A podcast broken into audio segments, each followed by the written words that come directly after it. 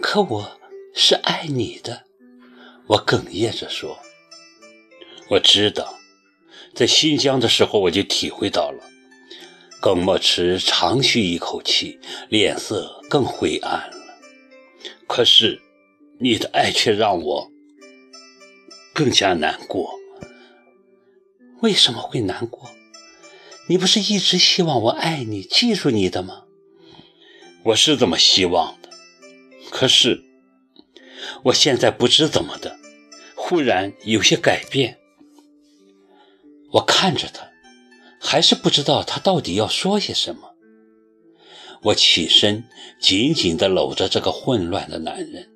我猛地意识到，他不停地说有些改变，是不是指他要彻底摆脱我，或者是要我彻底摆脱他呢？也或许，他对我的爱其实一直就是从他记忆中某个女人身上转移过来的。他心里一直爱着那个女人，而他处心积虑地跟我谈情说爱，只是一种自我掩饰和解脱。那个让他困扰一生的女人，就是安妮。他过去因为无法正视对安妮的爱，而逃回中国，并迅速和叶莎结婚。如今又是因了她而要摆脱我。一想到这，我脑中电花般迅速地回忆与他相识以来的点点滴滴，他一次次扑朔迷离的消失和重现，他拼命要抓住我，又千方百计地伤害我、打击我、躲避我，他到底想要什么？他说他感觉到了我的爱。从而更加难过是什么意思？是不是意味着他良心发现，要彻底的放弃我，离开我？我莫名的慌起来，心咚咚的跳着，抚摸着他的脸，久久说不出话。你的心跳动的好快，那么有力。耿墨池若有所思地说。如果我的心也能像你一样强劲有力，一切就不会是这个样子了。可你的心现在还在跳，我很气他的颓废。可我终究会死，他争执道，眼中又有盈盈的泪光在闪动。不知为什么，我很害怕他这样。可是他还在说。没人能救得了我，我的病越来越重。知道这几天我干嘛去了吗？我住院了，回来后才两天我就犯病了。我怕你，怕你担心，就没敢告诉你。当时我真的快死了，只好打电话叫他，叫他来送我去医院。他，他是谁？我一愣。米兰，谁？米兰，他重复，低着头，根本不敢看我，而我目瞪口呆，仅仅两个字就将我彻底打败。我跌坐在床上，瞪着眼睛看着他，像看一个天外来物。突然，我扑了过去，像只发疯的小狮子，在他脖子、肩膀、胳膊上一顿乱咬。他无动于衷，一声不吭，身上很快布满了通红的牙印。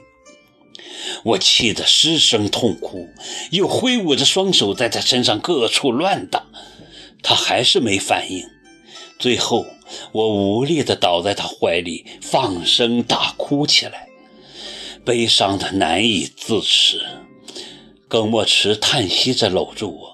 深情而无奈地轻拍着我的肩和背，一种不祥的预感在我心里腾起，非常的不祥。第二天一大早，他早餐也没吃，坐在客厅落地窗边的沙发上，想了很久，忽然对我说：“昨晚我想了一夜，我看我们还是算了吧。”再这么怄下去，我会死得更快。你要跟我分手？我吃惊地瞪大眼睛。他点点头，不再看我。给我一个真实的理由。他没回答，眼睛望着落地窗外的一湖秋水发呆。我没追问，等着他的理由。我累了，就这样。他淡淡的说：“这就是给我的理由。”我闭上眼睛，谢谢，好歹是个理由。正在做清洁的小四看着我，吓得一声不响。他很了解主人，主人的脸色告诉他，一场火山爆发即将开始。一连十天，我没有再见到耿墨池，他好像已经撤出了在水一方，连琴声也没再听到过。他肯定是去找米兰了。在他最需要帮助的时候，都会想到米兰，更何况是跟一个疯子吵完架后呢？他骂我是疯子，那天早上他就是这么骂我的。我就是疯子，我什么时候正常过呢？这一点毋需他来说。米兰，我想象这个昔日的挚友，此时此刻一定很高兴。以为自己又占了上风，可是只有我知道，他最后肯定比我输得更惨。再怎么着，我得到了耿墨池的爱，米兰能得到什么呢？